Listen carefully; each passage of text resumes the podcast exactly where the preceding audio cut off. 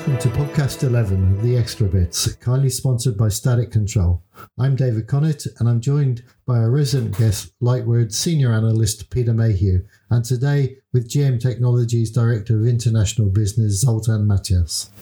When we got together recently to record podcast 11, we actually talked for nearly two hours and recorded a lot more than we could fit into one podcast. The extra bits are some of the more interesting views and comments from the panel, and we hope that you enjoy them. Thank you. Next one is a report that we've got here from the United Arab Emirates, where there was uh, a find of 72,000 fake cartridges that were seized by HP working with the UAE authorities. Yep, listeners might well have guessed that I'm not the biggest fan of HP. but, but let's you know be unequivocal about this. Counterfeiting is a crime. Period. Every counterfeit cartridge is bad for everybody. It's bad for HP or any of the OEMs simply because they've invested to develop that technology and they lose the sale. But it's triply bad for the aftermarket because if somebody buys a counterfeit cartridge and it doesn't work, the first thing it does is it drives them back to buying an OEM product and the aftermarket loses that customer. And then the third whammy is that that counterfeit cartridge HP don't want it back. So it gets put into a recycling program and then it's the remanufacturers and the collectors that end up with these counterfeit cartridges in their waste cycles and they have to deal with it. That's the rub. So as far as I'm concerned, HP, all power to your elbow in terms of dealing with counterfeits because I think every legitimate company in the industry supports you. And if you're counterfeiting, you're not being clever, you're a criminal period. Just whether, you you could be a bank robber or a fraudster or whatever. You're a criminal, period. You're absolutely right there, David. And um, it, it's interesting. If you're concerned that you may have been sold a counterfeit product, HP actually have a some excellent resource on their website. Just go to Google, just put in HP anti, anti-counterfeit, and there's a great website there where you can scan the your QR code and uh, enter that into the website, and it will tell you if you've got a genuine product or not, or you can enter some data in there. Also tells you how to read the holograms that they place on all of their packaging there to check if you've got a genuine product or not. So there's a lot of resource out there if you're unsure. And even if you're a, uh, a dealer or a distributor and you're a little bit concerned about the, the inventory you re- you've received there, you can ask HP to come in and check what you've got there and um, help you to understand if you've got a problem with your uh, inventory there too. So a lot of, lot of useful inf- information and useful results out there too from HP. Yeah. Zoltan, do you see much counterfeit product in your collection programs? No, to be honest, not. Okay. Um, no, we haven't seen much. Um, obviously, we're you know we're we're uh, focusing entirely on the on the copier range. I believe the counterfeiting probably is more more a printer end user issue than uh, than a copier issue. But yeah, totally um, totally agree with you. It's a crime. It's bad for everybody, and uh, and it needs to be needs to be stopped with uh, whatever we can do about it. I agree. I mean, the fact that it's the UAE, you know, you you see product coming in from Asia, packaging mm. coming in from somewhere else. They come together and then, and, and this is typically, uh, what happens. A dealer will buy a pallet of product and probably one in three products on that pallet will be counterfeit. And so they then sell it on. What HP are doing, their anti-counterfeit and fraud team, they go and visit dealers and they check out deliveries uh, and everything else so that they, they can spot them. So they do trace it back. But yeah, and the UAE authorities are compared to five, eight years ago are, are really hot on it. But it, it, it is an issue because where UAE is located, you can ship into Iran, Iraq and into uh, East Africa. And that's where a lot of the product disappears to. Yeah. One of the one of the interesting aspect would be to trace that back to manufacturing because as uh, as I'm being told, um, a counterfeit cartridge is is a, is a new built cartridge packed as an OEM cartridge. Yeah. That you know usually happens that the counterfeiter who does that, who basically purchases new built cartridges and changes the packaging. Yeah. So it would be it would be interesting to see where those cartridges are actually made, and um, and, and trace that back and see if um, if manufacturers who actually make those new built cartridges, uh, you know, who they sell to. That requires uh, an in-depth knowledge of being able to analyze the cartridge, see the mold marks, etc., Yep. and do that. The other thing you got to remember is that in Asia, you know, you might have paid for a new set of molds, legitimately making product. They get to a certain age where the, the parameters start to wear. Those molds get sold on to a dealer who then sells them on to somebody else who sells them on to somebody else. The traceability of the molds is, is sort of fairly complex, but, Right. but it, it would be good to in some way be able to track that product back to its origin. That's an exercise, an interesting one too. Yeah. I'm sure the authorities will keep it up and, and all parts of them, you know, if I, I'll be honest, I've come across counterfeit product in, in the past and I've no hesitation whatsoever in forwarding all the information onto the OEMs. Ultimately, the purer the channel is, the, the better it is for everybody.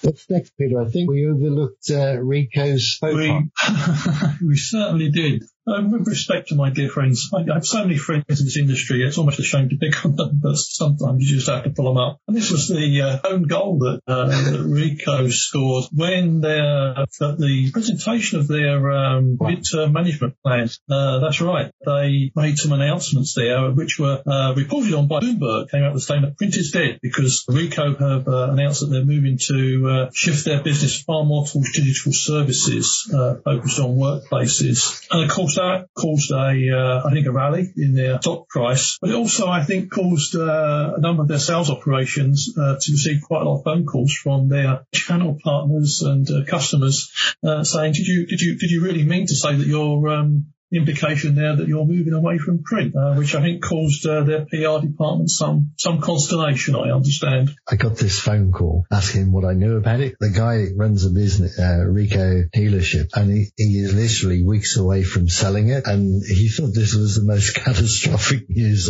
in the world. Ricoh realized that their error. They, they came out and said, no, no, no, no, no, no, no, we're absolutely committed to print. And everybody took a deep sigh of relief. You know, you've got to wonder in a organization the size of Ricoh, they hadn't really thought through the language that they were using, you know, and PR 101 says, you know, you don't leave your bread and butter audience hanging like that. Absolutely right, David. An inter- interesting one.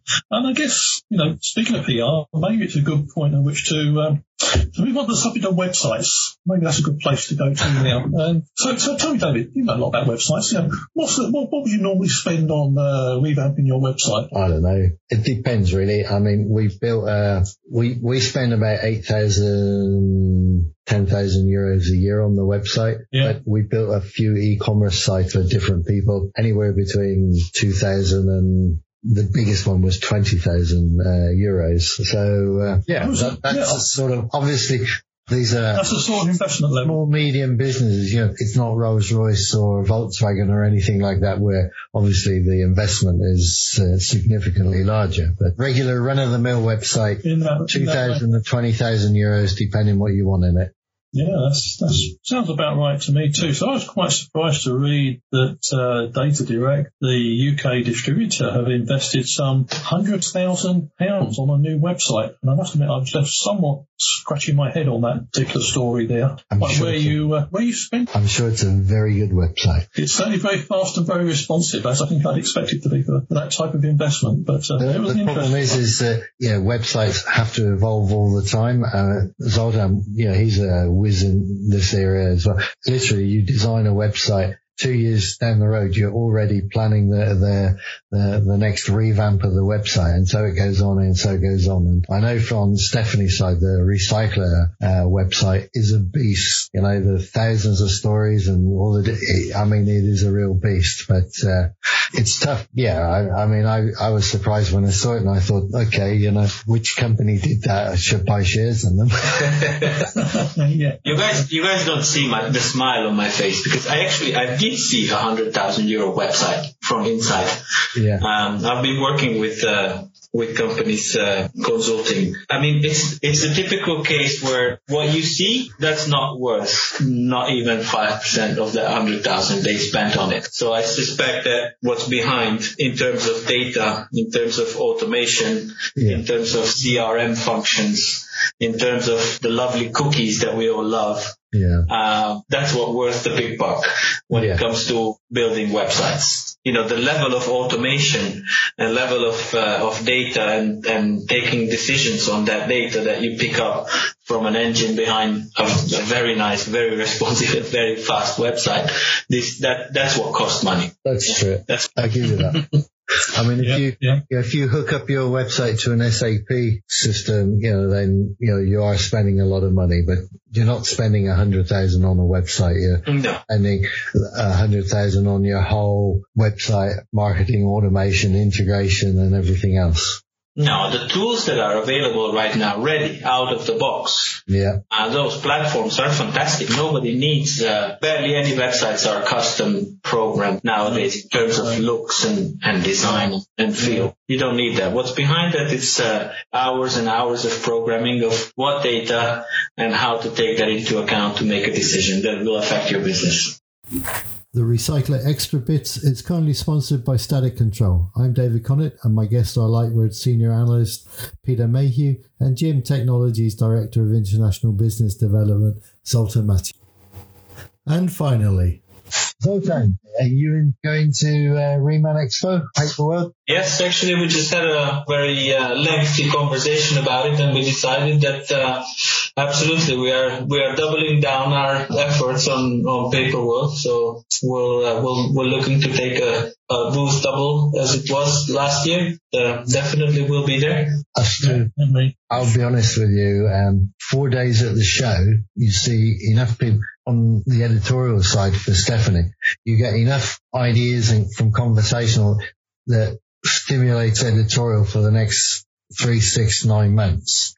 You know, and you get insights that only ever come from having a coffee with somebody or a, a chat face to face. Never ever do those insights, that body language come from a, a Zoom call. I have good Zoom calls, I have good Skype calls, but never that interaction that you get face to face. And I always remember being at a trade show when I was a, a remanufacturer and I had a meeting with a guy and he uh, faxed me. That's how long ago it was. He faxed me on the booth and said, oh, he couldn't make it, but he'll be there on the last day of the show.